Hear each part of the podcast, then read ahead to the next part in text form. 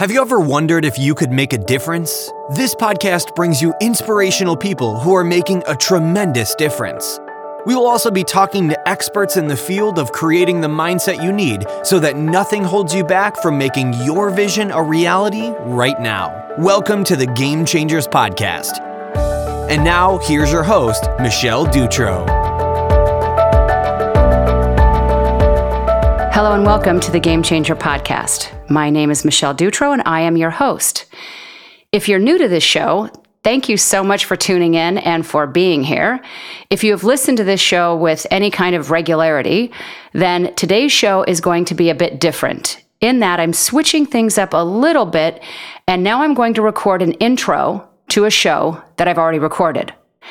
Reason is there's a lot of times that I record an entire episode and then think after the fact, boy, I really wish people like stay tuned to the very end of this because there's something really significant.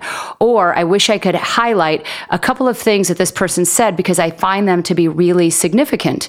Not that you wouldn't catch them on your own, but I just like to jabber on. So with that, I am now going to record an intro to every show after the interview has already been recorded so that, like I said, I can maybe point a couple of things out that I think are of significance. This show today with Paula Portz, who is the president of PC Sports, is just that.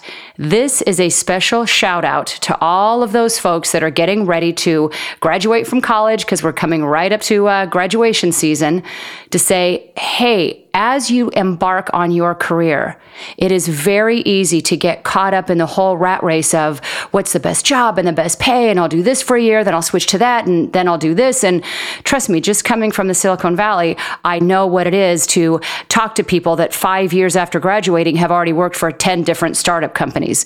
And I'm not saying that's necessarily a bad thing, but I do want you to consider a different avenue. And my conversation today with Paula is just that. So let me give you a little bit about her. She's in the construction industry, first of all, which is a very male dominated career field, as you all know. Not just in the construction industry, but she is president, like I said, of PC Sports, a company that specializes specifically in the sports market. Again, another male dominated career field. And not only is she just kind of successful, but in 2011, she was named a game changer by the Sports Business Journal. Now, if you're going to be called a game changer, you certainly would think you have to be interviewed on this show. Now, why this is significant today is that an article comes out in this issue of the Sports Business Journal that is recognizing the top 50 people that they consider power players the minds behind design and development. And again, this is in sports arenas, if you will, in the construction industry. And the fact that she is recognized as one of the top 50, insanely significant. So, like I said, I want you to listen with a different set of ears, even if you're not just graduating from college, but you're doing whatever you're doing in life, and however old you are, there comes a time when we stop and think, you know, am I doing everything I should be doing? And we start to take on more and we get really busy and life is chaotic instead of stopping and focusing and saying, what really matters to me and and how can I truly stay the course and keep my mind on the end game of where I'm headed? And if I do that every day methodically to the very best of my ability, Maybe that's the way you kind of wind up winning that tortoise versus the hare mentality, which, by the way, is today's blog that comes out at innernorthstar.com. So I hope you enjoy today's podcast. I really enjoy my time with her, but then I always do. So, with that, at this point, I'm going to kick it over to Paula and ask her if there's anything else that I didn't already tell you that we should know. Oh, well, good morning, Michelle. Um, it's a pleasure for me to be here today um, talking to you. Um, I guess what you probably most people wouldn't know is that I live in the middle of Iowa on 20 acres in a town of 5,000 people. So while I'm traveling a lot and doing these big sports facilities, I go home to a quiet respite in my country, my little country home. And here's the thing about these projects, and these are uh, no small thing. Like I said, the Golden State Warriors project, just one of the many that um, not only is she involved with now, but has been over her career Tell everybody a little bit more about exactly what an owner's rep firm does and what you specifically do. And then not only right now, but then take us back to how in the world you wound up doing what you're doing now. Well, an owner's rep, typically what we when we get hired, we we come on and we become an extension of the owner's staff. Most building owners do not have a staff that's experienced in construction and design and also have the time to spend mastering through the, the, the process. So we come on and we we start off in the very beginning, helping them with the concept, feasibility, um, hiring the key personnel, the architects, go through the design and the programming and the budgeting and financing as necessary. And then we um, hire the contractors along with the owner. Um, and then we oversee the construction process on the day to day, managing the budgets and the schedule and the questions that come up, making sure um, everything's going smoothly from getting the owner decisions to what we need out of the architect, what the contractor needs to be moving forward, and making sure the contractor is, is maintaining their schedule and um, budgets as well. And then all the way through closeout, where we turn the owner over, building over to the owner and get them moved in and um, get all the contracts closed out. So we really become an extension of their staff. And then when the building is done, we um, move on and go to the next project, and they don't have a bunch of staff that they've they've hired and now don't have a position for. Got it. So I have to believe that when you were a young girl, maybe, maybe you were, I don't know, but were you sitting uh, in school, in elementary school and junior high, and then high school and into college thinking, I'm going to get involved in construction I just want to build arenas? Absolutely not. I'm from a small town in Idaho, Mountain Home, Idaho, to be exact. And not only does Idaho not have professional sports, but I hadn't even been in an arena much more than the um, the pavilion there in Boise. So I really had no knowledge that this was even a career field out there and it was not something that if you would have gone to the guidance counselor they would have said oh well you're going to go do this for a living so I just kind of actually fell into it. I had got married young and we'd moved to to Texas as he was in the military and I was going to school, completing, you know, um, working on my degree. And I started working for this company and started doing, you know, admin and contract management and, you know, I'd answer the phones and started our marketing department. And, you know, it's back when we were just really getting into computers. We didn't even have email then, which is long time ago. And, you know, really just loved the company, loved what I was doing. Uh, our, our parent company does project management for corporate commercial projects. So, you know, hospitals, office buildings, schools, corporate campuses, those types of projects. And so I just really loved it and ended up growing through the industry and learning more about the construction side of, of the business, getting more involved in the budgeting and contract management. And then in 1999, we were hired to work on the San Antonio Spurs AT&T Center project. And I was given the opportunity to go work on that project. And that right there was really what launched my career in the sports industry. So, for those people listening, obviously you're talking about you know some uh, big name arenas, and I know you've been involved with uh, with many of them over your career. Tell me what it's like when you're sitting in that very first meeting, and this is construction. So I would imagine that uh, it's largely filled with a room full of men. And here you are playing that role, I, I, would just, I would venture to guess, I'm very curious on that first meeting how much you get challenged as to why you're there or your level of, uh, you know, what your level of knowledge actually is, not only in the construction industry, but maybe specific to sports and arenas. Um, how difficult is that, like I said, that very first meeting when people are looking at you wondering, you know, what the heck you're doing there? Well, I would say that now it's not as difficult because I've proven myself.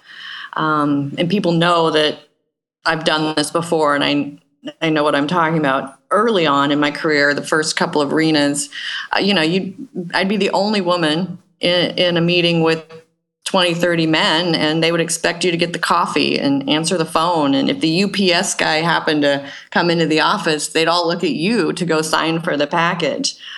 So for several years, it was it was challenging. I had to work harder, work smarter to, to get ahead and to earn earn their respect. You know, instead of trying to come in and force it, to really earn it and um, and learn from them Um, additionally, not you know not acting like I knew everything, but asking questions when I needed to, and it, it took a lot of years, but but now I'm in a position where I don't I don't have to do that now. So, if somebody is listening to this and they're thinking, you know, here's some non traditional field that they would like to go into, but there's self doubt. I don't know that, uh, you know, how would I be seen? Just like, you know, what you had to in your early on career, improving yourself. If somebody's dealing with those kind of inside voices saying, I'm not good enough or I'll never be accepted in whatever it is they may want to pursue, what were some of the things that you had to keep in the forefront of your mind to not let those inner voices or that inner self critic get to you um, in order to stay strong and make it through the many years of proving yourself so that you had that credibility and you were no longer maybe challenged to the degree that you were in the beginning? Wow, that's a that's a tough question because you know there's days you'd get really you know I'd be really down on myself and oh I don't think I can do this and how am I going to get through it but I guess just the perseverance and just wanting to do a good job and wanting these buildings to to be a showcase for whatever city I was working in or the team we were working for. Um, just wanting the project to be so successful really keeps you motivated. And I have to say that over the years, I have worked with so many wonderful people that I consider you know my family. And so while the projects are hard and they're stressful and there's a lot going on i some of my best friends i've met and the people i respect the most have been in this industry. And that makes it a lot easier when you do have a little bit of self-doubt to know that you have people supporting you that you know will help you when you get down a little bit and and you can you can talk to them when when you're unsure or unclear about moving forward. You know and i've had some really great mentors in my firm. Bob crittenden the president um, and ceo of our of our company who's recently getting ready to retire. But he's been my my biggest champion and my biggest supporter and my mentor. And without him i probably couldn't have done this because he's been so supportive and had and encouraged me so this you walked right into my next question because you were sort of alluding to that on what happens when we're down or that inner self-critic gets in our head and having people that really we lean on to kind of help pick us back up on days that are difficult or we lose maybe our faith in ourselves of what we're doing. So as it relates to mentorship, if again someone's listening and they think I don't have anybody in my life, uh, you know, that plays that role for me one I would say is, you know, outside of him, have there been others that have been mentors over your life um, that really have helped shape who you are today, whether it's, you know, in the job or just who you are as a person? You know, have you had those throughout your maybe educational career and, and then on? And how important, you know, has that been for you outside of outside of uh, this gentleman? How important have those other, you know, you know, game changers or key figures in helping you get to where you want to go. Um, how pivotal has that been for you in your journey? Um, ex- extremely pivotal, of course. I, you know, I think through because my career field that I'm in now is so different from anything I could have ever imagined or known about, um, you know, in, in grade school or high school or even, you know, starting college. I get to see or be around a lot, a lot of um, strong women that were um, in a different career field than what you would have assumed, you know, teachers or what have you. But it's kind of it's kind of hard to answer. I just I just think that having the support of the people in the company that I work for, Ken Rector, um, you know, Jackie Eckhart, uh, you know, just a couple people that were um, there when I first started um, 23, 24 years ago that were just so supportive. I, I think those are the people that really launched my career. And a lot of it, you know, there weren't a lot of women in construction back then. And so I kind of had to find, you know, you just saw people um, and just learned from them and just kind of kept up and, and moving forward. But but without, you know, the support of of a few people, I probably wouldn't be here today. So earlier you touched on, you know, asking for help and if you didn't have the answers going to find them. I know that especially for women, again in a male dominated career field, the last thing that, you know, it's common that a woman wants to do is ask for help or act like she doesn't know the answer to whatever it is. So, just in that, in, in reaching out and asking for help or asking someone to be a mentor, how do you convince somebody or talk to somebody about this is not a sign of weakness, right? Seeking mentorship or seeking somebody to help guide you, not only obviously for all the reasons you said will make a tremendous difference, but if somebody says, I just can't do that, I don't want to be seen as weak or that I don't know, what would you say to that person? I think they respect you more. I think you actually gain more people's respect if you are willing to um, ask a question and say, I don't really understand that. Can you spend a few minutes and tell me about it instead of, you know, being a bull in a china shop and trying to run through everything and plunge forward with, without having the information. I have truly found that you know more people have respected me when you do ask the questions and you do ask someone can you help me with this and you know 90% of people are willing to do that. They're willing to help. They're willing to answer your questions and be supportive. You just have to ask. And I, I don't think it's a sign of weakness at all. I think it's actually a sign of strength when you can admit that you don't know something. So in that, and you bring up some, you know, really key things of, like I said, people that see something and maybe as a sign of weakness, but actually as a sign of strength. For you in your uh, current career and what you're doing, what are some things that you would say people view you as being a game changer, obviously. So, what are some specific things that you hold very important to you in how you show up that you would say, hey, this is what sets me apart, and this is why, you know, I'm making these game changing lists and the top 50 influential people? What is it that you're doing that so sets you apart in this industry, whether or not it's male dominated, you know, male or female? There's obviously things that you're doing that are getting people's attention. So again, that young girl just graduating from college, getting ready to start out, and she's going, wow, Paula sounds like a great mentor. I wish I had her in my life. What would be that advice that you would give somebody just starting out saying, if you want to stand out, you want to be recognized, you want to do a great job, here are some things that you probably really need to focus on? What would that be? Good question. Um, number one, always be on time. right. And that may seem like a small detail, but it's not. I mean, it's a big pet peeve of mine as well. Yep. You know, be organized, be on time, be willing to to do anything. Um, I, I have always found that, you know, don't don't say that's not my job. If something needs to be done, do it.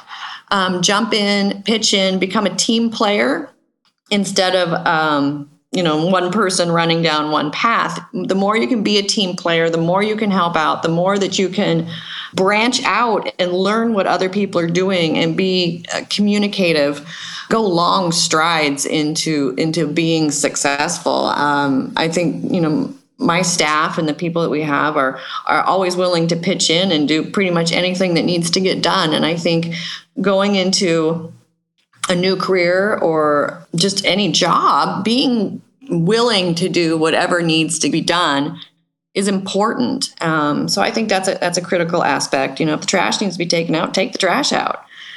You know, all the way up from you know meeting with with ownership and clients. You just have to be willing to to take the lumps and and, and move forward and pitch in.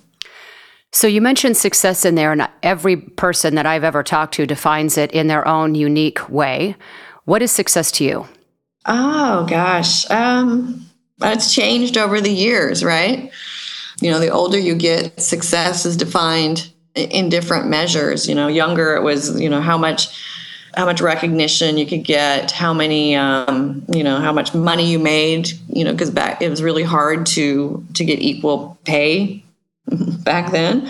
And now it's more about a work-life balance and just being happy at home and being able to to balance that with with great employees and staff and projects. And um, I think just being able to have a good time at work and enjoy what you're doing, but and enjoy being at home. I think that's what I uh, say is success now. So, how do you manage that? Because now let's fast forward talking to that woman who is maybe uh, kids are school age and she's thinking, okay, I'm going to get back into the workforce, and you're a wife and a mom and, you know, want to be that, you know, best employee. How do you keep it all together? How do you keep that work life balance so that, you know, your family or your children or whatever it may be, your own personal time doesn't really suffer? I mean, do you find yourself having the ability to, you know, say no, to turn things down or to walk away? Um, you know, I know that uh, time and stress is, like I said, for women trying to juggle all of it. Um, if you were talking to that gal who just feels maxed out across the board and ineffective at most everything, what's that advice? How do you pull that off? Well, I travel so much for work that for me, it's critical that, you know, when I mentioned it, having a team environment at work and everybody being willing to pitch in, it's the same thing at home. I have to run my home similar to running a project. There has to be schedules and um, everybody has to chip in and it's not that that's my job and that's your job. We all have to pitch in and get it done and um, so everything just kind of flows like clockwork. And then you know trying to find the time to just relax and sit back and enjoy life um, which is often hard to do because we're always running so hard but trying to make sure there's a little bit of time for that every weekend as well so, on that, again, if you're, you know, kind of looking at this younger gal who's trying to pull all of it off, how important is that to you personally, having that time that's just solely to you in taking care of just you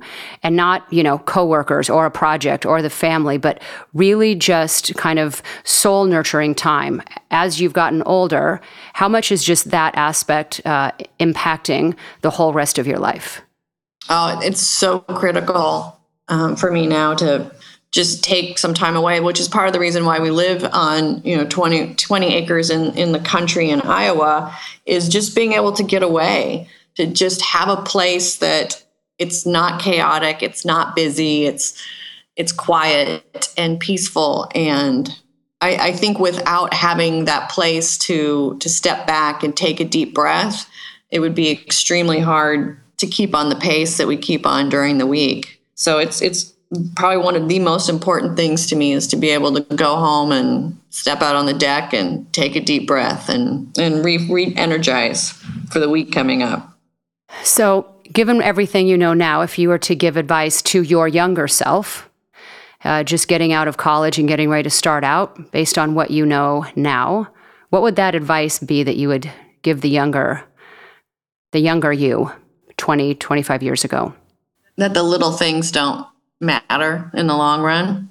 The things that, you know, in our 20s and then our 30s that we worry about and lose sleep over and, you know, oh, somebody said this or I said that or something bad happened today, that all of that it doesn't matter. It it's the little things. So be a you know just be a good person and do what you say you're going to do and and in the long run that's all that matters.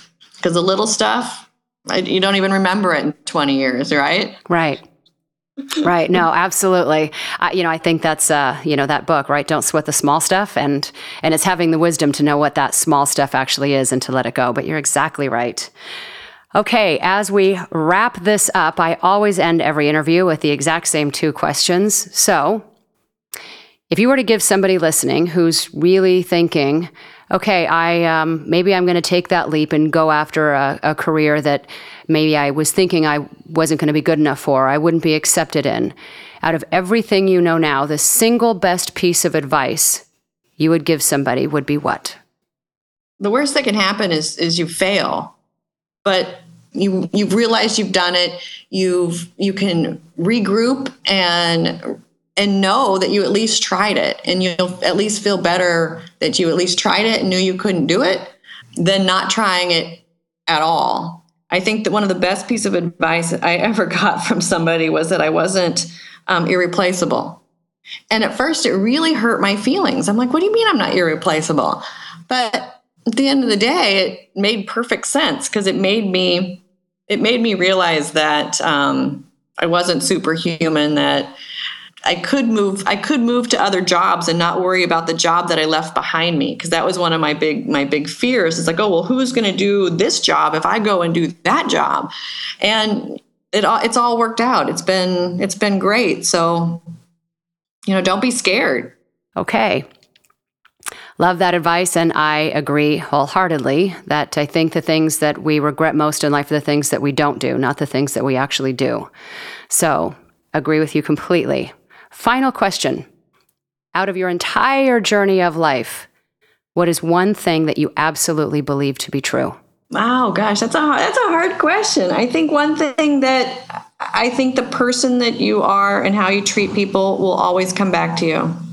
Honestly, I think if if you are um, if you're honest and you're truthful and you're fair, that's that's going to come back in the end of the day. Um, I think that's that's why I have such a, a good group of people and um, such support in this industry is that I've, I've tried to be fair and I've tried to be truthful and I've tried to be honest. And I think that's come back and, and helped me. Excellent. Well, I will tell you, I think it's very sage advice, right, on integrity and say what you mean and mean what you say and, and deliver on your promises. And as always, I love chatting with you. It has been my absolute pleasure. I know that there are people out there that are inspired and thinking, okay, the worst thing that happens is I fail, I pick up and try again. And and your career is incredibly impressive and inspiring. And I hope that more women get out there and go after careers that they might not have otherwise pursued. And so, like I said, you're a shining example of that. So, thank you so much for your time, Paula. And uh, thank you for sharing your thoughts and your wisdom with my audience. I appreciate it very much. Thank you, Michelle. Thanks for listening in on this episode of the Game Changers Podcast. The next step is to hit the subscribe button to make sure you never miss an episode or any of our incredible guests. Thanks again, and we'll talk to you next time.